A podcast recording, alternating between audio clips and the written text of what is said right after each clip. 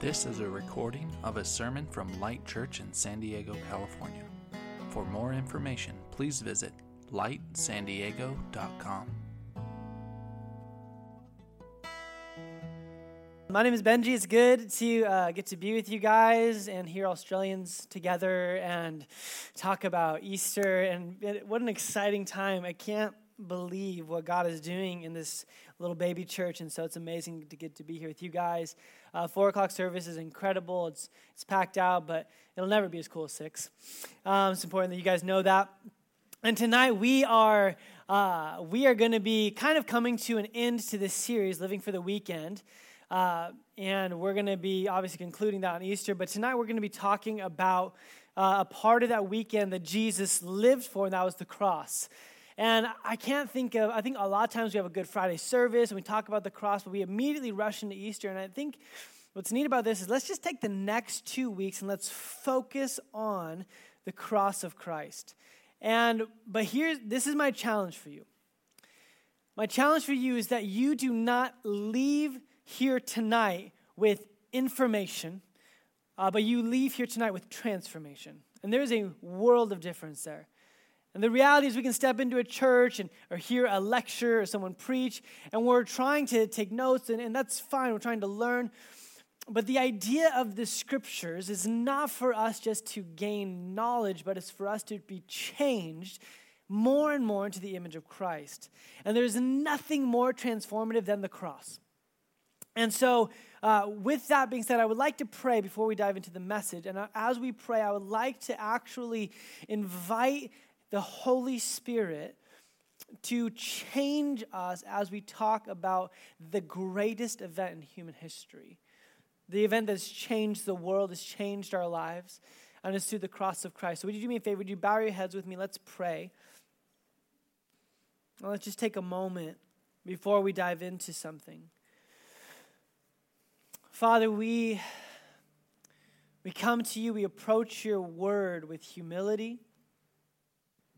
Lord, that we'd have a teachable spirit. And Lord, beyond that, we'd have a moldable heart. Lord, we confess that the cross is something familiar. It's something we see all over the place. We've sung about it, we've heard about it. It's on our fashion, it's on buildings, it's on commercials. But Lord, just because it is familiar, would it never become ordinary? Would it never become predictable or mundane or tamed? But Lord, I pray that the wild reality of the cross would overtake our hearts tonight like it never has before, in a fresh way. And Holy Spirit, we need you to do that in us. God, apart from you, we will just learn and we will digest information, but we are not here to be informed, but be transformed by the renewing of our mind, Lord Jesus, by the washing of your word over us, Lord. So we just welcome that in Jesus' name. Amen. Amen. Well, we're going to be all over the place tonight in Scripture, but uh, we'll spend the most of the time at the end of the book of Matthew. So if you have a Bible, you can kind of bookmark that. Uh, we're going to be there in a few minutes. Uh, but as we approach this topic of the cross, we, we have to first stop for a second and we're going to have to address some terms, some vocabulary that is significant in understanding the cross. And these words are loaded terms, right? They're loaded with, they're just packed full. And it's kind of like this suitcase right here. And um, I don't know about you, but I have a problem with suitcases. I have broken almost every single suitcase in my house because when I go on a trip, I always think I can pack one more thing. Any of you? Like any of those that personality, you're like, if I can just go like this a little bit more, I can just, you know, pack that extra pair of shoes or something. I, I, I can do it. And so this, this was given to me as a gift. And the second time I used it, I broke the zipper because it's so packed full. And that's oftentimes kind of, if we can use this as kind of an image of some of these terms that we have to, we have to unpack. And the reason we have a suitcase is we want to get as much stuff as possible from point A to point B the quickest way possible. That's the same way with some of these terms. So we're going to talk about things like atonement, things like holiness and judgment and love. And, and these are loaded words. And to, to pretend we can take 30 minutes to unpack them all uh, would be ridiculous. But we do want to do is, is, the point of a suitcase is not to look at the suitcase. The point of a suitcase is to look at what's inside. And so that's our goal tonight with those four terms. And my hope is that as we unpack these four terms, that the cross becomes more alive and becomes more vivid and profound in our lives today. And that would be the farthest thing from ordinary. It would be the farthest thing that you couldn't walk by a cross without it just stopping you in your tracks because of the profound nature that it offers and the gift that it offers us through the sacrifice of Jesus. So, the first thing we're going to do is we're going to unpack this word atonement. Now, atonement is probably not something you even said this week, right? It's not a word you throw around at the office. It's not something you talk about with your buddies. It's not something you sit down and chat with over coffee, most likely, unless you're a Bible nerd like myself. But the reality is, this, this word is oftentimes, we read about it, we sing about it, but we oftentimes really don't have a clue as far as what that is. But John, one of the closest apostles to Jesus, one of the closest followers and apprentices of Jesus, writes this in a sermon that he wrote is in 1 John chapter 2. He says, My dear children, I write this to you so that you will not sin. But if anybody does sin, we have an advocate with the Father, Jesus Christ, the righteous one. He is the, here it is, atoning sacrifice for our sins. And not only for ours, but also for the sins of the whole world. And so, one of the best ways we can understand the sacrifice of Jesus and understand the cross is to understand what atonement looked like in the world. So, this word atonement in English is best understood as this idea of at one-ment, right? It's this reconciliation word. It's bringing back into order what's in disorder. And, that, and that's, that's an okay translation. It's probably closer to reconciliation. but this Greek or this English word is trying to translate this Greek word hilasmos, and this is the word that John chooses to use here, which does sound a lot like reconciliation or ransom. But what John is trying to do is what we're trying to do. He's trying to interpret a Hebrew idea that would have been very common, and it's this idea of kippur. And if it's my, probably more familiar to you is Kippur. Have you ever heard of the, the, the Jewish holiday Yom Kippur? The Day of Atonement. And, and Kippur is the verb, Kippur is the noun. And so when we talk about atonement, it, we have to go back into a Jewish history and mindset to understand what is he talking about, this idea of atonement, and how does that correlate with the cross that Jesus died upon. And it's first we have to understand this word, this Hebrew understanding of kippur is probably best translated, and, and, and most scholars would agree, this idea of cover. And so let me give you kind of an illustration to, to, to describe what I mean. Uh, so, uh, so let's say me and uh, me and James went out to lunch this week, right? Had some amazing tacos, and let's say I'm, I'm eating tacos with James, and, and at the very end, I'm like, "Oh man, James, I'm so sorry, I forgot my wallet," which really happened. I'm just kidding. And and then James just looks at me and he's like, "You know what, Benji, I forgive you." And I'm like, wow, thanks, James. And then our, our waiter or waitress comes and gives us the bill. And I'm like, it's okay. James has forgiven me. See, that, that's one part, but the reality is that that's not atonement, that's not covering. What covering is, is not only does James forgive me that I left my wallet, but he actually says, let me pay that bill for you. I'm like, man, thank you so much, James. It's really kind of you. Thank you for that kippur, that atonement, a covering of my debt. But beyond that, there's a third tier of what happens if we have lunch every single week and I forget my wallet every single week. Well, all of a sudden, there is now a, not just a financial strain, there's a relational strain that's happening with me and James's relationship, right? Because all of a sudden, we're like, what's going on here? But this is exactly what atonement means. It means not only are you forgiven for your fault, not only is that debt paid, but atonement goes a step further and says it makes relational amends for the consistent failure in that relationship. So atonement is this packed full word that goes so much beyond just this idea of something's forgiven or done away with. No, no, no. It actually bears a weight. It does work. It's an active, profound word that we have to understand in order to understand the cross. And so in the Old Testament, this idea of atonement is introduced through something called sacrifice, animal sacrifice, a blood sacrifice. And it's this idea that if you were to make amends, to pay this ransom, that when you sin, when you bring death into the world, whether that's through cheating on your neighbor, or whether that's through committing adultery, or whatever form that may be, you are introducing death. And according to God's law, there has to be atonement for that. And so what he did is he, uh, he gave us this system of animal sacrifices that that animal would have its blood spilled so that it could make the atonement for the sins that you created. And so uh, Leviticus 17 11 shines light on this, and it says this For the life of the creature is in the blood. And I have given it to you to make atonement, to make kippur for yourselves on the altar. It is the blood that makes atonement for one's life. So this is huge, okay? A couple of things. One, you cannot have atonement without blood. And the reason for that is not some gross barbaric culture. What that means is blood in Hebrew culture is a symbol for life. You cannot have atonement unless life is given. You cannot ruin life without it being atoned for by life itself. And so here we have a picture of the, the ancient kind of Hebrew sacrificial system. What would, he, would be here? And what's interesting is, let's just say I, I, sinned, right? I forgot my wallet again. I cheated my neighbor. I did something wrong. I would kind of go to where that section number one is, and I would take an animal and I would let that animal bleed out for me. Its life would be in place of my life. But what would happen is if the nation sinned, the nation of Israel sinned, is they would go into that second location, that more holy place, and they would make atonement for their the people's sin.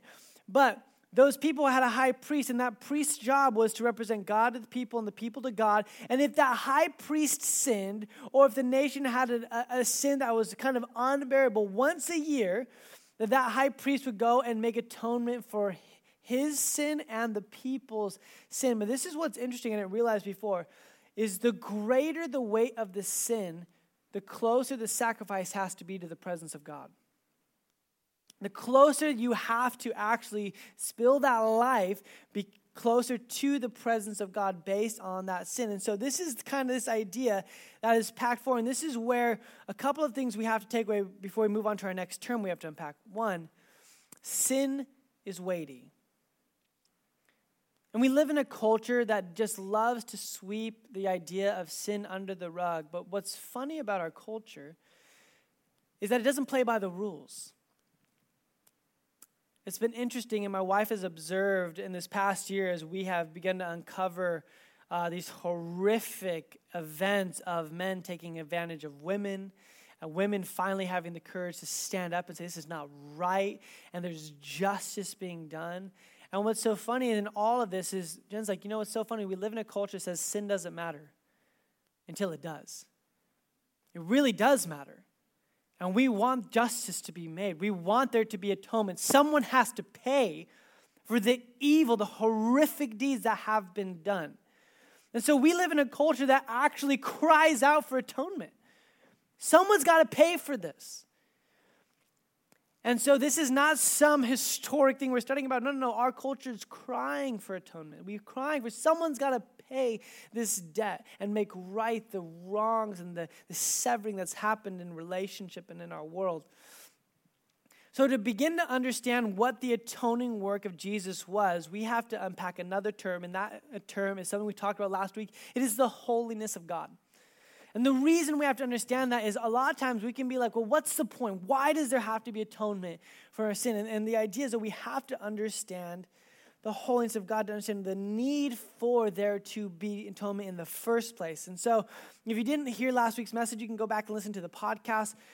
But one of the things we see here is the great, one of the most vivid pictures we have of the holiness of God is when Isaiah, the prophet, sees him in Isaiah chapter 6, high and lifted up. It's Jesus on the throne. And it says in verse 3 and they were calling one to another, these angelic creatures are calling one to another, Holy, holy, holy is the Lord Almighty. The whole earth is full of his glory. Now, this is fascinating because if I were walking on the street and I went to you and I said, fill in the blank, God is what? What would you say? God is what?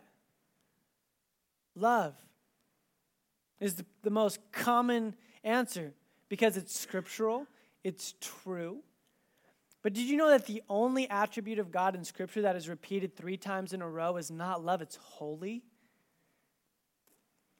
That there's something about Scripture that says before we can understand the love of God, we're going to get into this tonight, we have to understand that this God is holy. The power and the majesty and the glory that this God possesses is unlike anything we could ever imagine. He is completely self sufficient. He's before all things. He's all powerful. He's everywhere. He knows all things. And the holiness of God is so huge that it is the only attribute that the Hebrew writer reserves to say it three times, which would have been the superlative. The highest kind of ranking you could have given in Hebrew literature is the holiness of God.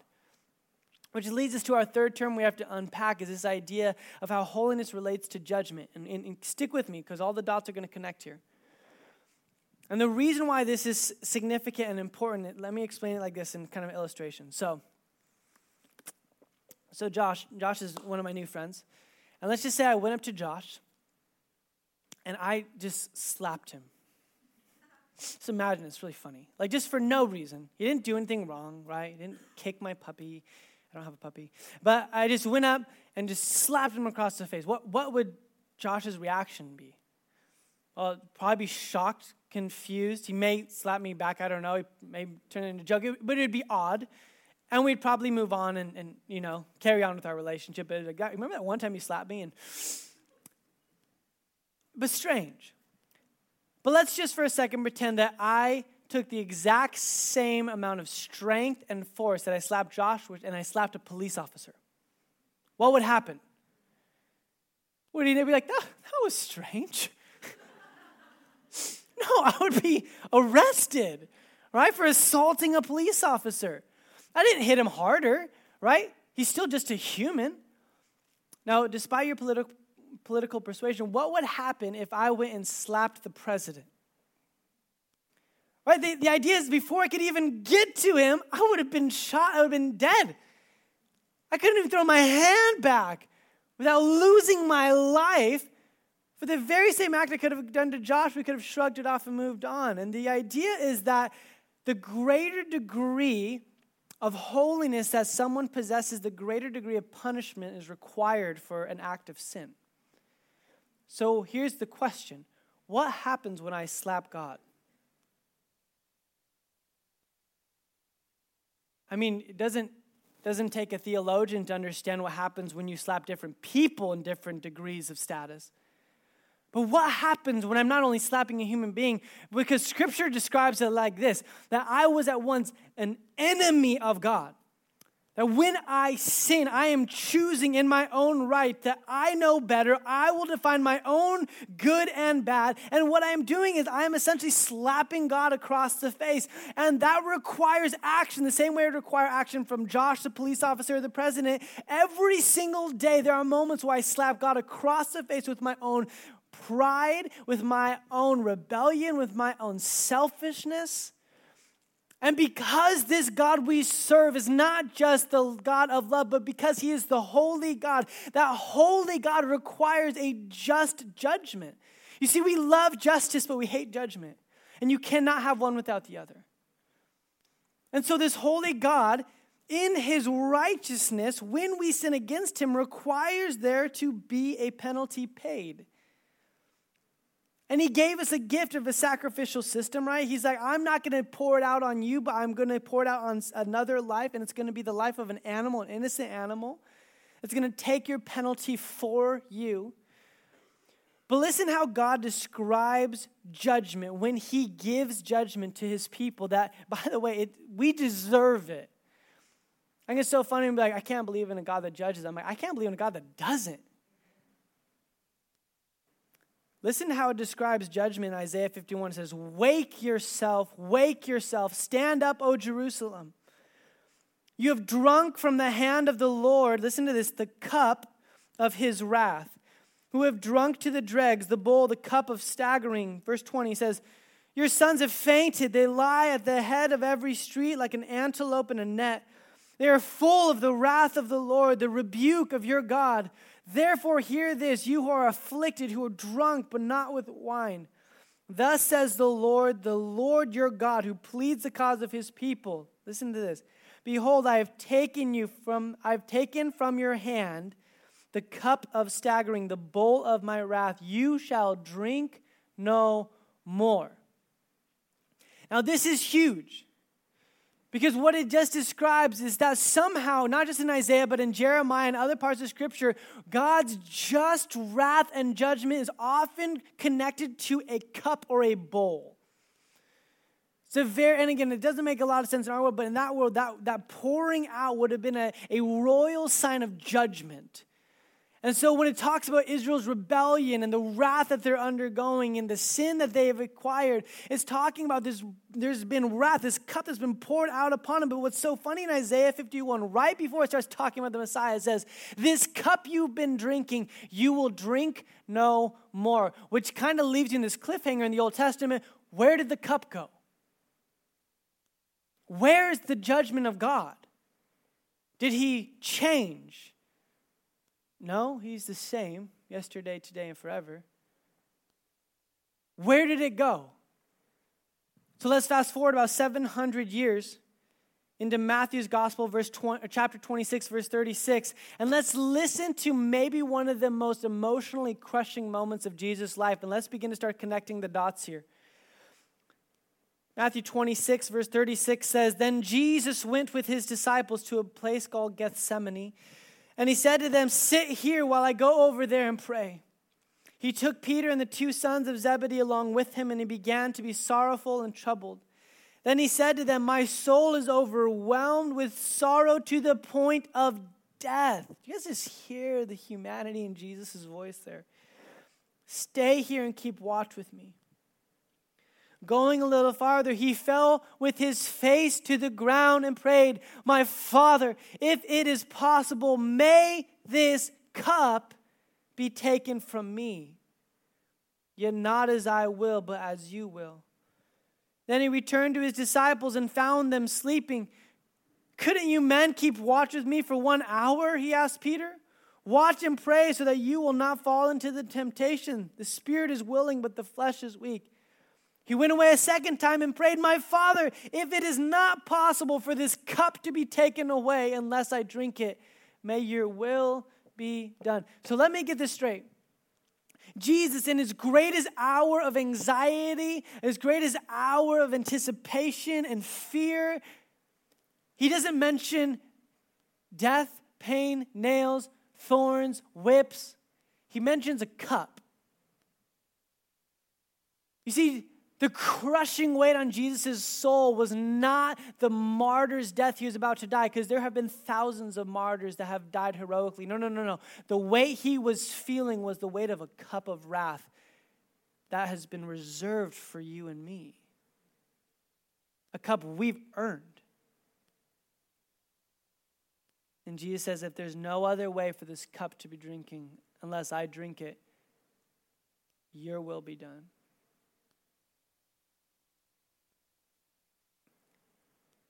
If you turn to the next page in Matthew 27, in, in the description of Jesus' death, he says this From noon until tr- three in the afternoon, darkness came over all of the land.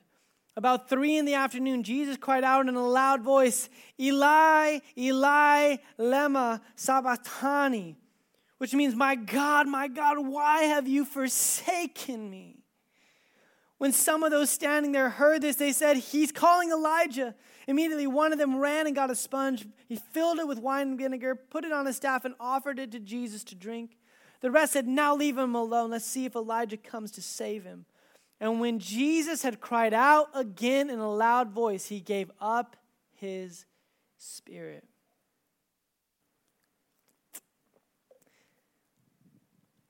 Here's Jesus on the cross. And the moment before his spirit is given up, he says something that I am convinced is this cup. He says, My God, my God, why have you forsaken me? You see, this, this is not something Jesus is making up. He's quoting Psalm 22. He's quoting the words of David as David predicts the coming Messiah, he's saying, I am the promised one, I am coming. But he quotes something that's really interesting. And even though he's quoting it, this is the only time in all of Jesus' ministry that we have recording him calling God anything other than Father.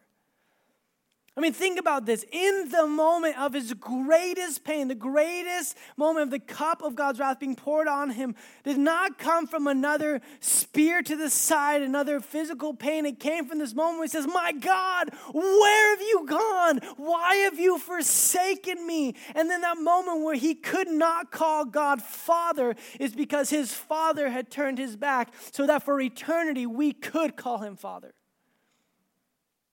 For eternity, we would have the right of intimacy in the presence of God because Jesus, in his moment, said, I will allow for the first time in the entire eternity of the universe to have my Father's face turned from me.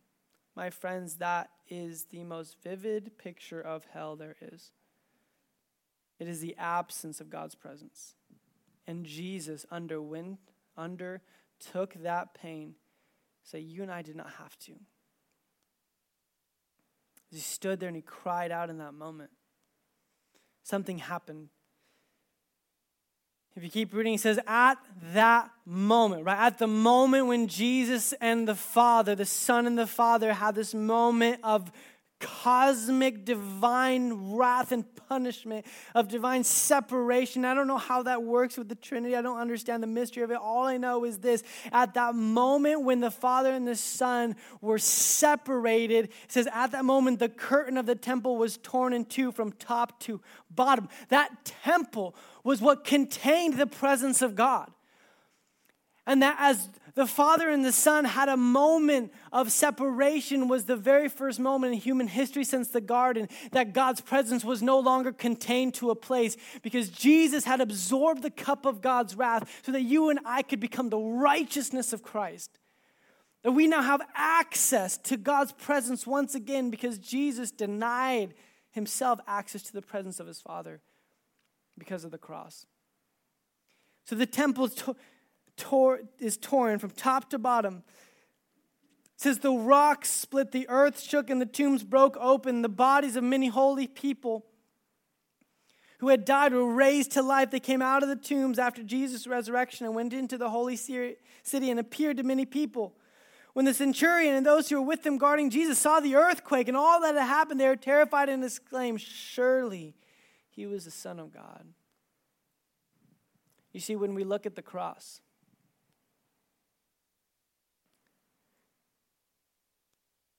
it should leave us breathless.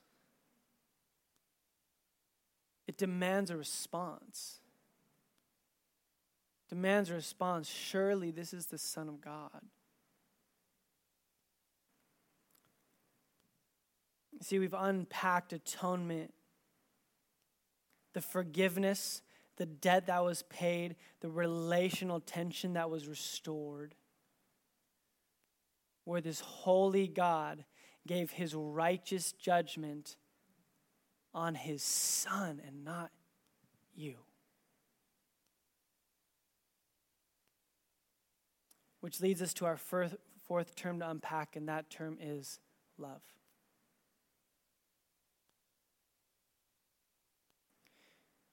John, the first scripture we read, continues in that same sermon as he's writing in chapter 4, 4, verse 7. He says this Tell me if you can find the theme in here. Dear friends, let us love one another, for love comes from God. Everyone who loves has been born of God and knows God. Whoever does not love does not know God, because God is love. This is how God showed his love among us. He sent his one and only Son into the world that we might live through him. This is love. Not that we loved God, but that He loved us and sent His Son as what? An atoning sacrifice for our sins.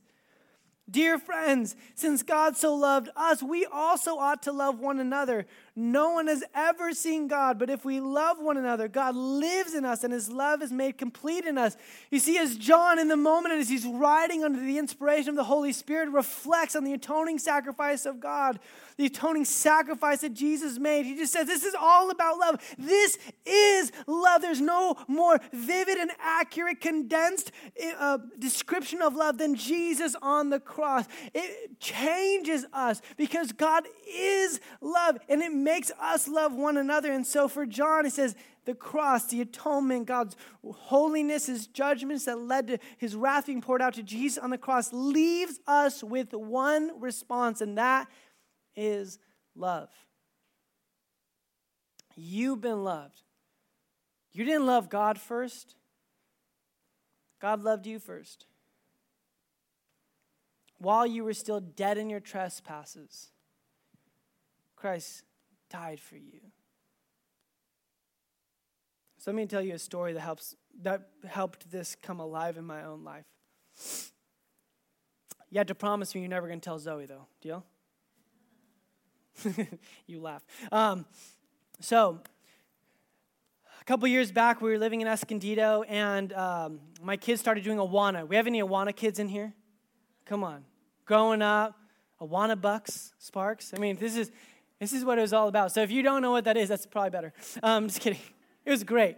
It's kind of like Boy Scouts, Girl Scouts, but like with the kind of a Bible themed thing, and you can earn badges and stuff like that. My kids loved it, right? Loved it. And one of the things at the end of every year Awana would do is a Pinewood Derby race. Do you guys know what I'm talking about? They've done this for years. And I didn't know that, even though I think I did Awana for a couple weeks when I was a kid. I, I didn't know that this was kind of like a big deal. And so they give you a block of wood and some plastic wheels and like, hey, take this home, paint it. I'm like, great, this is going to be super fun. So I take it home, give it to Zoe and Jubilee, my nine year old and six year old, who a couple years ago, so like seven and five. I'm like, hey, here you go, start painting these. And, um, and it just, it's beautiful, right? It looks like Crayola threw up just on these wood blocks. And, and I'm the least handed guy in the world, so I like glue these wheels to them, and I'm just like, great, you know, no big deal. And I show up, and it's, I had no idea, you guys, it was the most decorated, like racetrack thing like that. And everyone has literally like shellacked their cars. I kid you not, bought liquid graphite for the wheels. I was like, oh, this is not good. This is not good.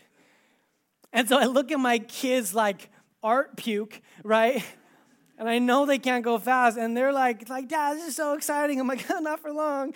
And and so we go and they like line the cars up and there's like four on a track and they're like three. It's like they have like lights, all official. And it's like, you know, red, yellow, green, er, and they go down the track. So zoom, zoom, zoom, zoom. And Zoe just goes, er.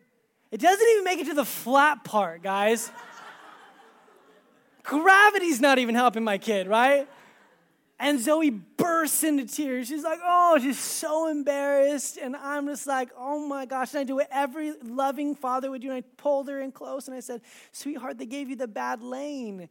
I'm so sorry. This is a life lesson for you. Sometimes you get put on a hard lane. You just gotta, you just gotta persevere through it, right? And they're like, heat number two. I was like, oh no. And they like changed the track and she's like, grabs me. She's like, they changed the track. I'm like, oh gosh. Don't lie. Different sermon. Anyways, so they like, you know, red, yellow, green, boop, er, just stops. Even worse this time. She bursts in tears again. She's like, "What's wrong?" And I'm like, "I don't know. Someone like, someone did this to you." I got feeling horrible. I'm like, this is such a low point as a dad. And then all of a sudden it gets even worse because like at the end of like the torch, there's four heats. So I'm like, just Stop racing my daughter's car for crying out loud. At the end of the fourth heat, they're like, okay, now for the trophy ceremony. And I'm like, oh my gosh, really? Is trophies? And then they're like, and we have the best trophy for best design.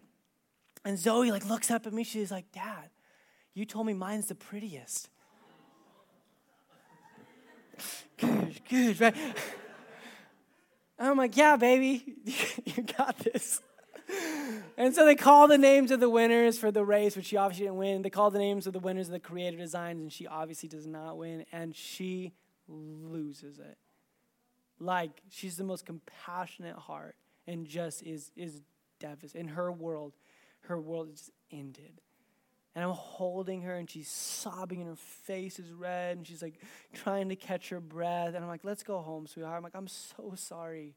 Like, seriously, like, I'm so heavy hearted. And this girl I don't even know comes up behind her and says, Excuse me. And so he looks at her and like and she's like, You didn't hear they called your name. You got first place. You got first place for design. And my seven year old daughter literally, like, just looks at her, like, can't believe it. And she takes this trophy so gingerly and holds it. And she's like, Really? And she's like, This is yours. And she just holds it so close, and her tears of pain turn to tears of joy. And I look at this girl I don't even know, and I, and I grab her shoulder. I'm like, Thank you so much. And at this moment where I'm like literally overwhelmed as a dad, I feel like the Holy Spirit just whispers me and says, That's what I did for you on the cross. Guys, and it like ruined me in my in the in the simplicity and the innocence of my daughter. Realizing in that moment she was given a gift she didn't earn. She was given a gift that she didn't deserve. She was given a gift that someone else earned, someone else deserved, someone else worked for, and they went up behind her, didn't even know who she was, didn't deserve it, wasn't a best friend, just went up to a complete stranger and said, This is for you.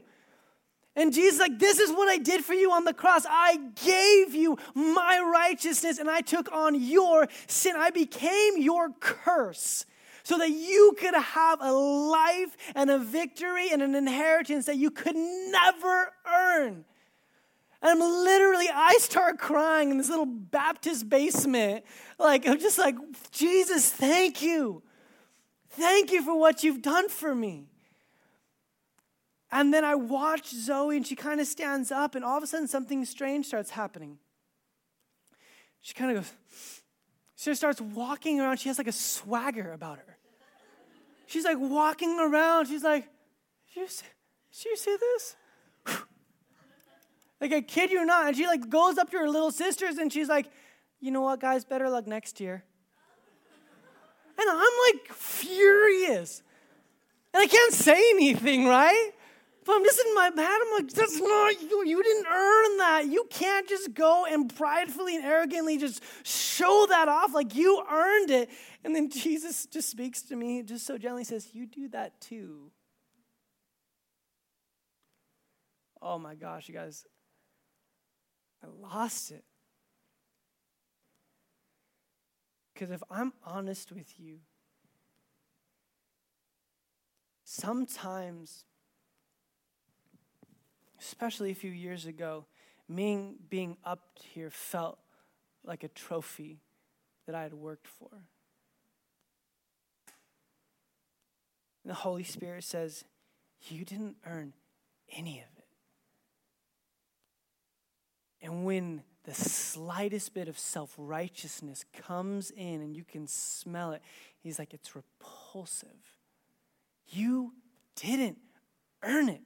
Why is it that, that we rely on the cross to save us, but we don't rely on the cross for us to live?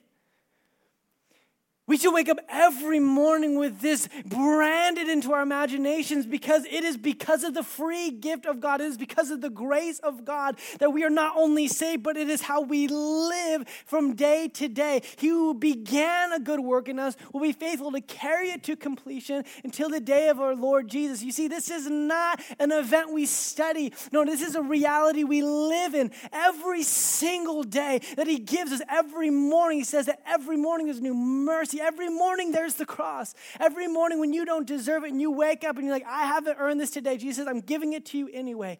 And it's also a reminder that when you wake up and you feel great and you've been reading your Bible and you're going to church and you're starting to feel like, man, I'm glad I'm not those people, would it just slap us in the face and said, You didn't earn it either. See, the cross is the greatest gift of hope, but it also is the greatest source of humility. The cross should change us every day. We can't be the same. We can't be the same if we understand atonement and the holiness and the judgment of God. We can't be the same when we understand love. This is love. They laid down their life for his friend.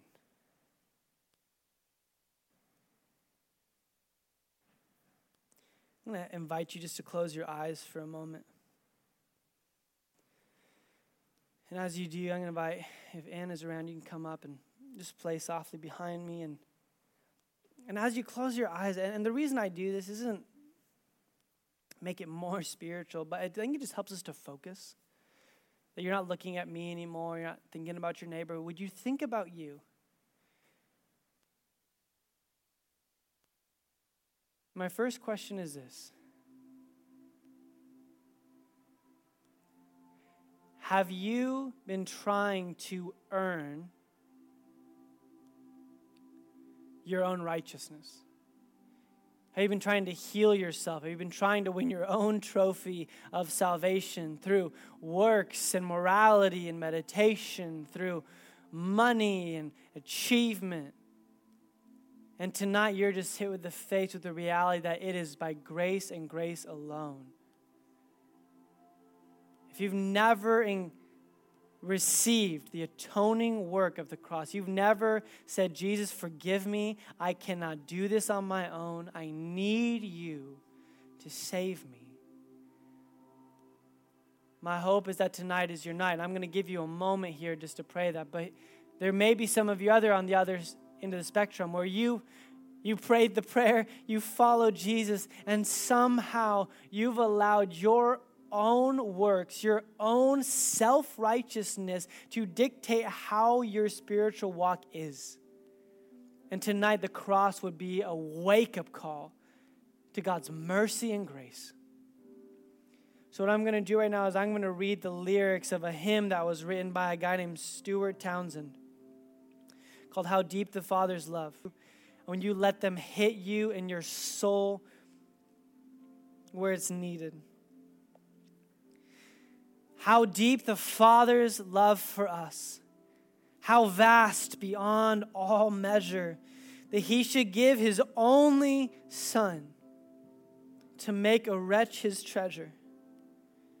How great the pain of searing loss when the Father turns His face away as the wounds which mar the chosen one brings many sons to glory.